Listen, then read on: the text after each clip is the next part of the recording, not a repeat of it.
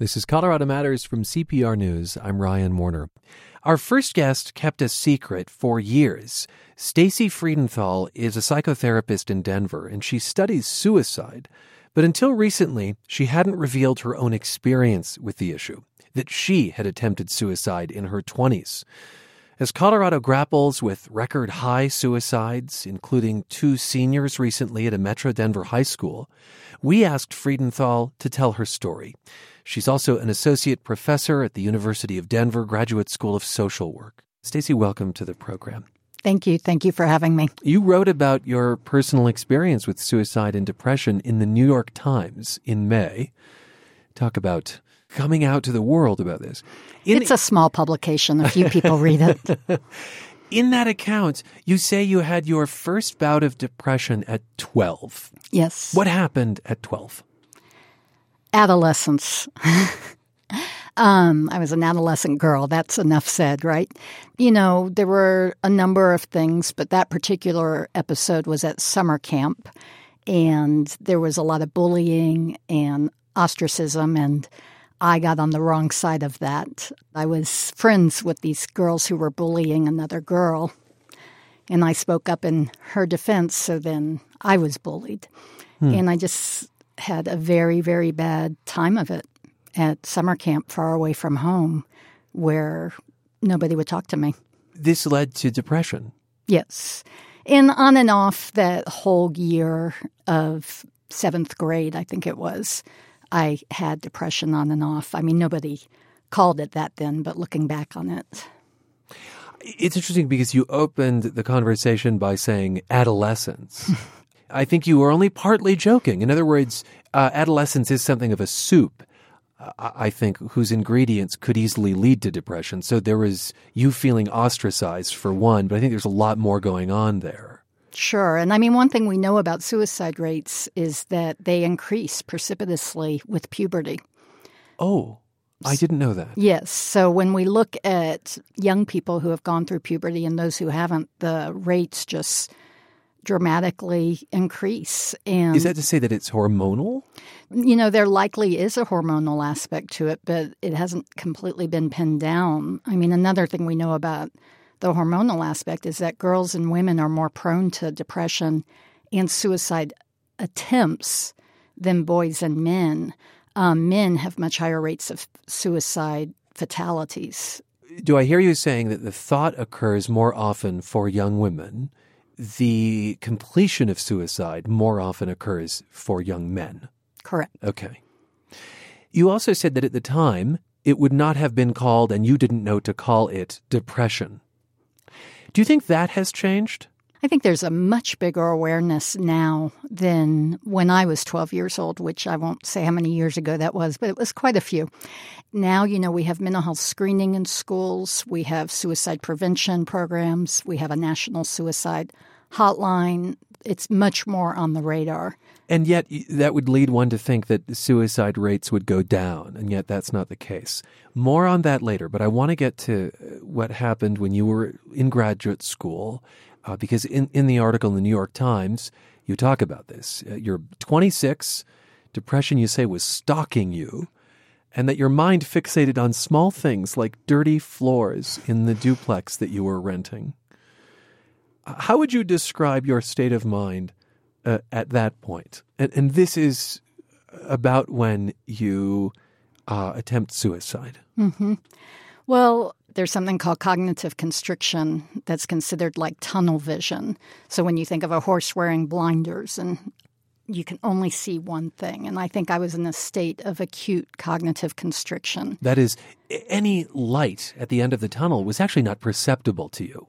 Exactly. It was only darkness. And you know when when you think of cognitive constriction another way to look at it is like a mental toothache. So somebody has a toothache that's all they can think about. If they have a real toothache like an abscess tooth, that's all they're going to be thinking about is that pain. And I think I was in a state of just being hyper focused on things that were wrong or hopeless or negative and my mind was unrelenting you talk about yourself as having been bathed in self hatred at this time, mm-hmm. um, and and you were obsessed with with small things, hated yourself then for being obsessed with things, and wondered how anyone could ever love you. Mm-hmm. And yet you say no one knew back then that you hid it for months. Just quoting here vibrant and sociable in the day, and alone and miserable in my head at night. And then one night you say you couldn't bear it anymore. It's really sad to hear you read that out loud. Yeah. I, I wrote it and I lived it, but that, that was sad. So that night was just absolutely dreadful. I mean, I was convinced that this is the way it will always be, and I couldn't see a way out. And that's often a function of deep depression. Mm-hmm.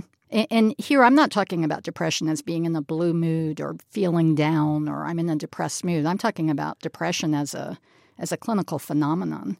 And one thing we know is that it's a cognitive phenomenon too, so that people who have depression, their problem solving ability is greatly reduced. And that's where suicide can really become alluring is that they can't see other ways to solve their problems. They can't see other ways out of their pain. What would you like to share about your suicide attempt, if anything? Um, well, I think the most important thing would be that change is possible.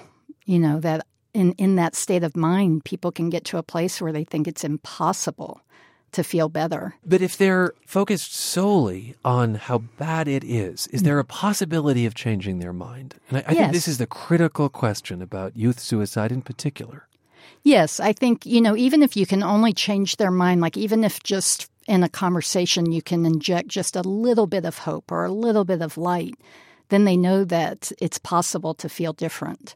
And I think this is something we're seeing with a new drug called ketamine, not very new, but it's being newly tested with suicidal people. It's having dramatic effects. And I think part of it is that it's very temporary, but at least then people can see, okay, I can feel differently. It takes the blinders off for yes, a bit. Even if temporarily. Is this something you're seeing prescribed more and more? It's still in the experimental stages. Oh. I wonder if there's a power to being a therapist who has had the experience the patients might be going through. I think that there are some gifts and then I think there are some things to be to beware of as well. But I mean I think one thing that I take from my experience is I'm not scared to talk about suicidal thoughts with my clients. And I speak with a lot of therapists because I provide consulting too, who are just terrified of even asking somebody if they're having suicidal thoughts. And they. Is the fear that if they ask, they might plant the idea? Yes, very much that's their fear. And in reality, people know about suicide already. We're not telling them something they don't know. But the other fear is that the person will say yes. And then they're afraid of what to do and how to do it. You talked about the difference between now and when you were a kid, just the difference in resources and counselors who talk about things like depression. Wouldn't it serve to reason then that the suicide rate would be plummeting in that environment? You know, I've been thinking about this recently that we've been doing so much more in the last probably 15 to 20 years in suicide prevention. We have a national hotline, we have a crisis text line, we have some treatments that have demonstrated at least some effectiveness at reducing suicide attempts and suicidal thoughts. And we didn't have all of those 15 to 20 years ago, and yet our suicide rate in this country has gone up pretty much 30% since 1999. And I think that besides the question of how to prevent suicide, this is the perhaps the second most asked and unanswered, which is why is the rate where it is? And and how do you answer that? Well, one thing I tell myself, and perhaps I'm just trying to soothe myself since this is what I've dedicated my professional life to, is that maybe it would be even higher. You know, maybe we are having an effect, but we don't know that because maybe there are forces that are just so big going on right now that we're tamping it down. But how do you know that? Mm-hmm. You know, mm-hmm. how do you determine that? But it is a possibility. The other thing is is we're just going through so much transition as a society in the United States. I mean, when you look at economically, there's a lot of safety nets that aren't there anymore that used to be there. There's a lot less financial security for people with social media. Uh, I think, you know, for me, I mentioned before that you said you know, what happened that made you depressed? And I said, adolescence. And all we did as adolescents was we would prank call people. You know, now now people go on Facebook and in front of hundreds, even thousands of people, they bully people, you know, and they're vicious. And and, and that bullying echoes for weeks, months, years, depending on how long that post is up. Yes. Yes. And and I don't want to make the mistake of saying bullying leads to suicide because many, many people are bullied and don't die by suicide.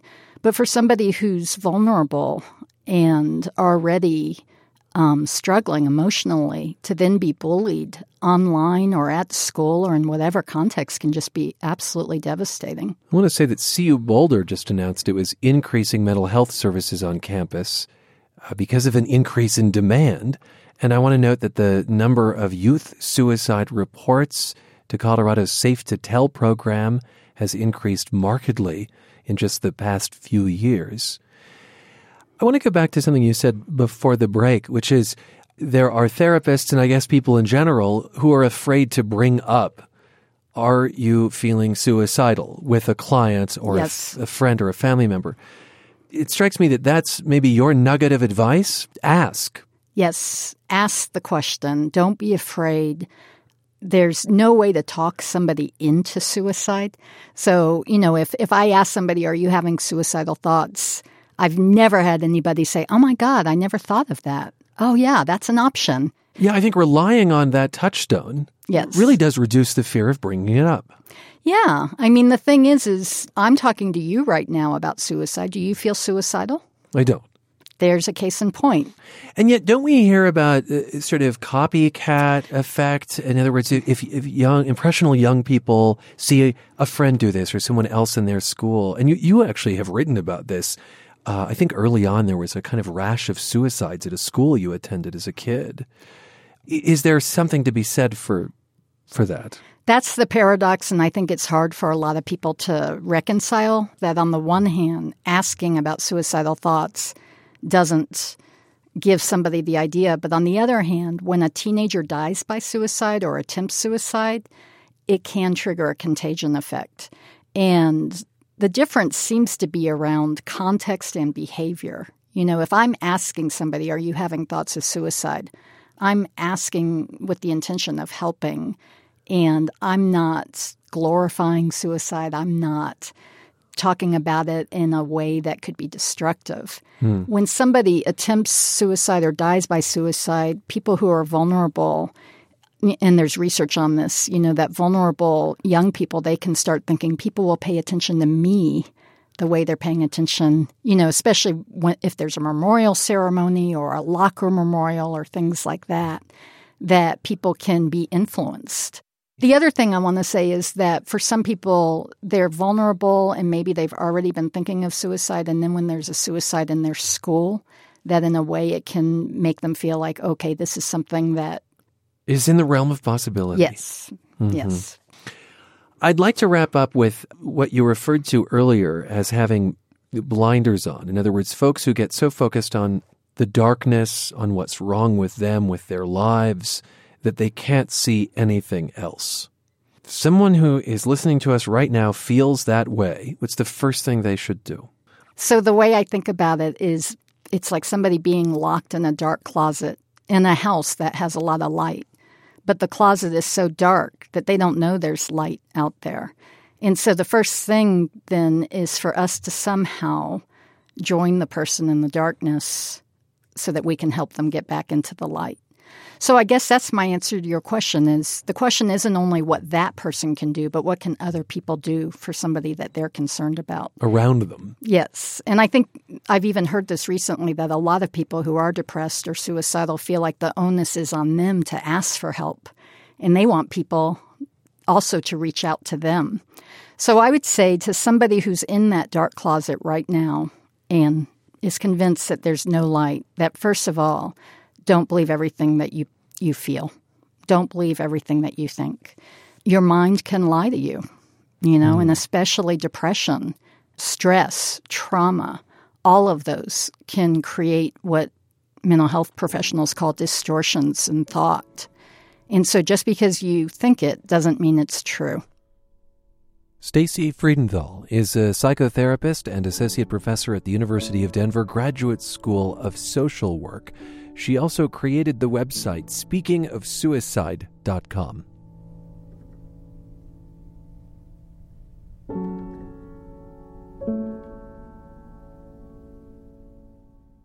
Tonight, longtime Denver developer and preservationist Dana Crawford will receive the Governor's Citizenship Medal for her pioneering work to revitalize historic buildings and urban areas in this state. One of Denver's most charming blocks, Larimer Square, was saved from the wrecking ball more than 50 years ago because of Crawford. She went on to develop other historic properties in the city, including the Oxford Hotel, Union Station, and the Flour Mill Lofts, where she now lives. And it's where we went recently to catch up with Crawford, who at 87 is working on new preservation projects around Colorado. She's also speaking out against a plan to build two new towers on Larimer Square. As we were setting up, Crawford recalled her quest decades ago to preserve the flour mill building. I thought this building was just stunning. And most everybody thought I was insane. And the neighbors all called this the see through building, and they wanted it torn down. See through, as in it looked bombed out. But Crawford managed to convince city leaders and investors that the building was worth saving and converting into lofts. We were a little bit under construction, but no glass was in the windows. And the trains go by, you know, 25 feet from here. So, two of my four sons are sitting up here and the train goes by, and it sounds like an atomic bomb. Because we have double glazing now, and there's a train going by right now, a big coal train, but you can't hear it. anyway, so Peter says to his younger brother, She's really lost it this time. well, sitting at her dining room table, I asked Dana Crawford about the future of Larimer Square, just a few blocks away. Jeff Hermanson announced this proposal. He's CEO of Larimer Associates, which owns the block. The idea was to add two new multi story buildings, one with affordable housing. Uh, but it would mean the partial demolition of several old buildings. What do you believe is wrong with the plan? Well, I have to say that when I first saw it, I was intrigued.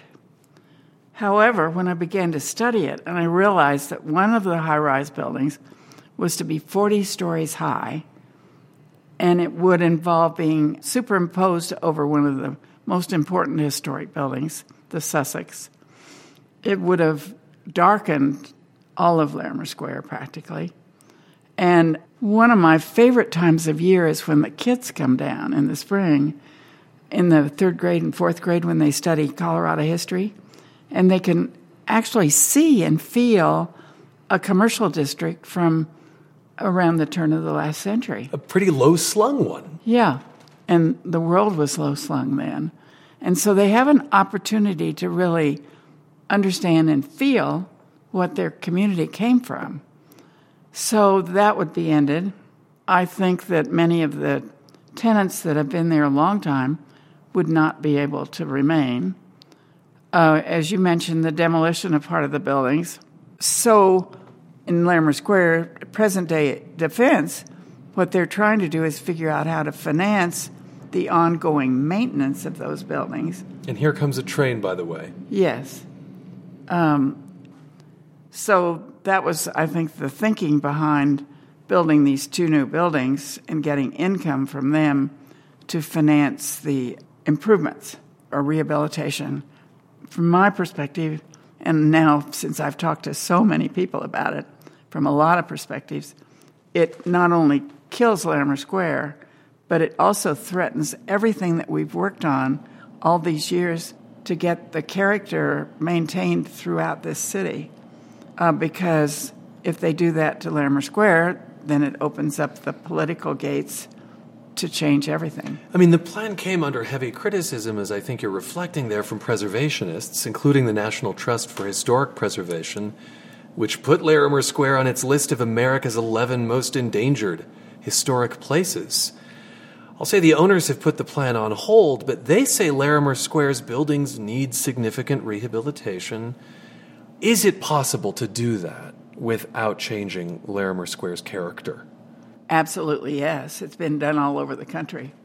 Charleston, South Carolina, Philadelphia, Boston, buildings much older than ours. So it can be done.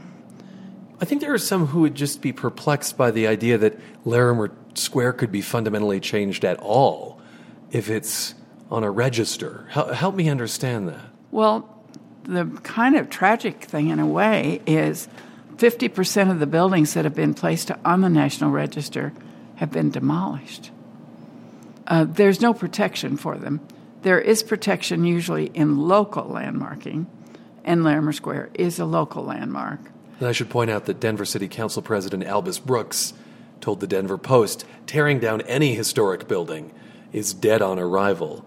And uh, he added, revitalization and preservation can coexist. That is exactly correct. Dana Crawford, what on earth attracted you to an old mine on an EPA Superfund site? Well, the view of the uh, mill, the big red building that says Argo Mill on the hillside that you drive by, and you just keep wondering, what is that? Hmm. I should go up and look at it uh, because it's the epitome of a landmark and that it could really make a big difference to you know demonstrate the history of Colorado during a very very dramatic time in our growth. So I went up. I could visualize what could happen, and so I signed on. You could visualize what would happen. What do you envision? Well, I think that we have shared vision with the ownership and and with a lot of the people. There are only 1,700 people that live in Idaho yeah. Springs. We know that there's a big demand for housing on the Front Range. So down at the east end, we can see kind of an Italian hill town. An Italian and, hill town, the kind of thing I might see in like under a Tuscan sun. Exactly. Okay. You know what that's about. Uh-huh. And then on the west end, we could do some more affordable units that also would be stacked on the hill. Because this is an area that's really desperate for workforce housing, teachers, workforce police housing. officers. Well, and people in the restaurant business and the hotel industry. So then you've got Clear Creek running through, turning the waterway into a landscaped area. And along that site, we'd have a, a base camp, sort of with a retail and a restaurant. And then there has been discussion about a hotel. And for a long time, we talked about how were we going to get up there. But now we're talking about a gondola to an area that the city owns 500 acres up there, where they have a massive plan for a huge outdoor recreation facility. Mountain biking, Bi- biking, hiking, hiking all of those things. And so, how far along is this project? The gondola could be realized within a year. Uh, the housing probably could be realized within two or three years. In Pueblo, you're part of a group looking to redevelop a historic power plant. But south of Pueblo in Trinidad, I want to talk about the project you're involved in called La Puerta de Colorado, or the, the gateway to Colorado. It's obviously not far from the New Mexico line. Talk just a bit about this project. Well, and, and I'll say right next to us is this like beautiful old map of Trinidad. Well, it's very unfortunate that so many people who are traveling south to Santa Fe don't have the opportunity to stop long enough to drive around in the streets of Trinidad, which are packed with great architecture. Great brick buildings, right? Great brick buildings. There's an historic theater there, which we're in the process of reclaiming. Seats 1,200 people, has perfect acoustics, was designed by two brothers who went there early on in the last century, the Rapp brothers, who were responsible for 80 buildings. There is such tension in Colorado right now around growth and congestion. And I got here first, and why are all these other people moving here? And I miss the old Denver, and my favorite places are closing, and what happened to this block? I think there's as much of that as there is excitement and hope and energy about all that's new and growing. Will you talk to the people for whom the growth is unsettling and who think now Dana Crawford's going to bring this to Trinidad? Now she's going to bring it to Idaho Springs. Now she's going to bring it to Pueblo. It's human nature to resist change. Now, some people are very positive thinkers, and some people kind of thrive on complaining. One of the things I like to do in a new community is try to reach a shared vision about the future. And we use the power of 10.